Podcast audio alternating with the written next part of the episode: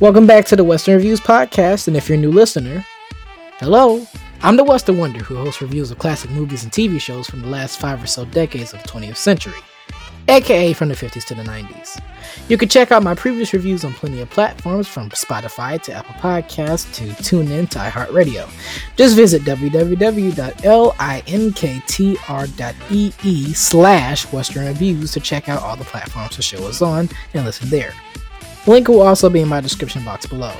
We, and when I mean we, I mean my different characters, at Western Reviews appreciate all support when you follow, give feedback, or share the podcast.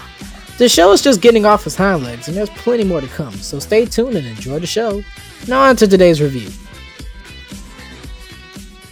Today, one of my reviews will be for the 80s sitcom Alf.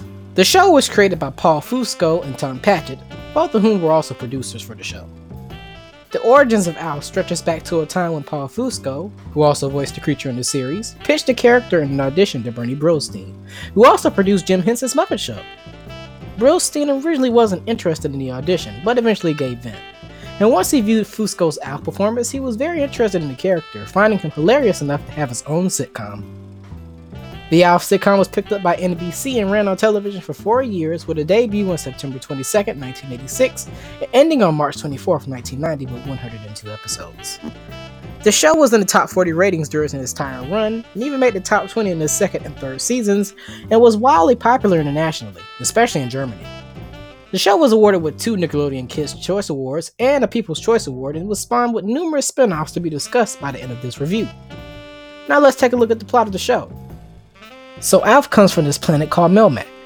I wonder if Gonzo came from here. He follows a signal to Earth and he free falls and crash lands into a garage of your ordinary suburban sitcom family. The family in question are the Tanners, with mom Kate, played by Anne Schedeen, dad Willie, played by the late Max Wright, daughter Lynn, played by Andrea Elson, and son Brian, played by Benji Gregory. Until Alf can get a spaceship in good flying conditions, he's confined to staying with the Tanner family and hiding in their kitchen so he isn't caught by the local alien military force or any pesky Somebody neighbors that report him help to the us. feds. An alien is in our neighbor's house. So first, here's my rating for the show. With Alf himself, it's okay. Not great, but okay. But when you remove him, the show is a pretty lowbrow meh. Alf just makes all the episodic situations funny while the Tanner family or any other character that isn't Alf doesn't come off as memorable at all. And there is a reason for that. According to reported behind the scenes info, most, if not all, of the funny lines were given to Alf's character. One cast member had a problem with this the dad, Max Wright. He was allegedly so furious about Alf getting the funny lines, and not to mention all the technical hiccups that happened while operating him taking multiple hours to show, that's why there was no live studio audience, that he didn't even say goodbye to the cast and crew on the final episode taping. Yikes. So who's to blame for this? Sources say Paul Fusco himself, but it could have been another writer, who knows. Plus, the whole story on Alf's life and functionality is just interesting to read up on. For instance, Alf has eight stomachs. He'd be interesting to live with. Early on in the series, Alf drank alcohol and had a thing for eating cats. Yes, cats. Where do you keep your casserole dishes? Why? The cat won't fit in the toaster. But the network had problems with that, and those elements about him were removed as the series progressed. While most episodes of the show had plenty of comedically charged Alf moments, there are times when episodes dive deep into the world of outer space. And no, it may not be your average Star Trek coming from the mind of an alien, but you get what you get here. Plus, there are moments in the show where you could probably relate to Alf if you're in the situation of believing that you could be the last of your distinct and unknown kind if there was some apocalypse, or the Tanner family when they have moments of worry and anxiety if their lives get screwed once Alf is discovered. Overall, if you like shows with aliens who have eight stomachs and humor that lands or crash and burns, this could be your type of show.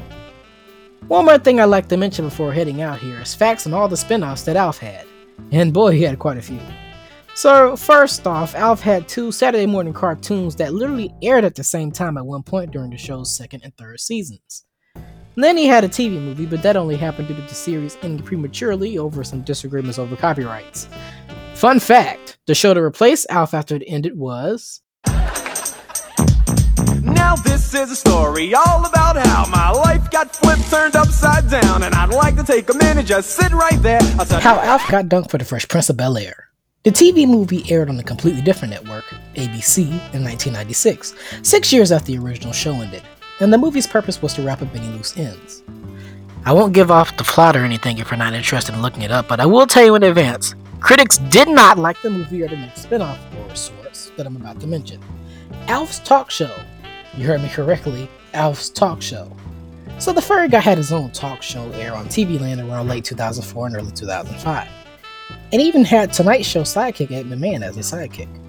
But alas, Talk Show didn't go anywhere after seven episodes and a pilot due to low ratings. Some critics even have it in their top 5 or 10 list of worst talk shows of all time, up there with ranks like Chevy Chase or Magic Johnson. A reboot was planned from our syndicate, Warner Brothers, back in 2018, but any plans of a reboot were dropped immediately after news broke about it. As it is 2020, the question ponders Will Alf ever make a return on the airwaves? Hmm, who knows? Only time will tell. I'm the Western Wonder, and I hope you enjoyed today's episode. Another new episode, Muppets from Space, is available as well today. Check out that one if you're interested. Next week's episode will be a review of another classic Western series from the 50s, as I have not done a Western review since Bonanza, which is available on YouTube from my pre podcast days. Don't forget to share, give your feedback, and download this episode for safekeeping. If you don't, don't download this episode, Alf will come and eat your cats. Stay safe, and I'll see you all in my next review.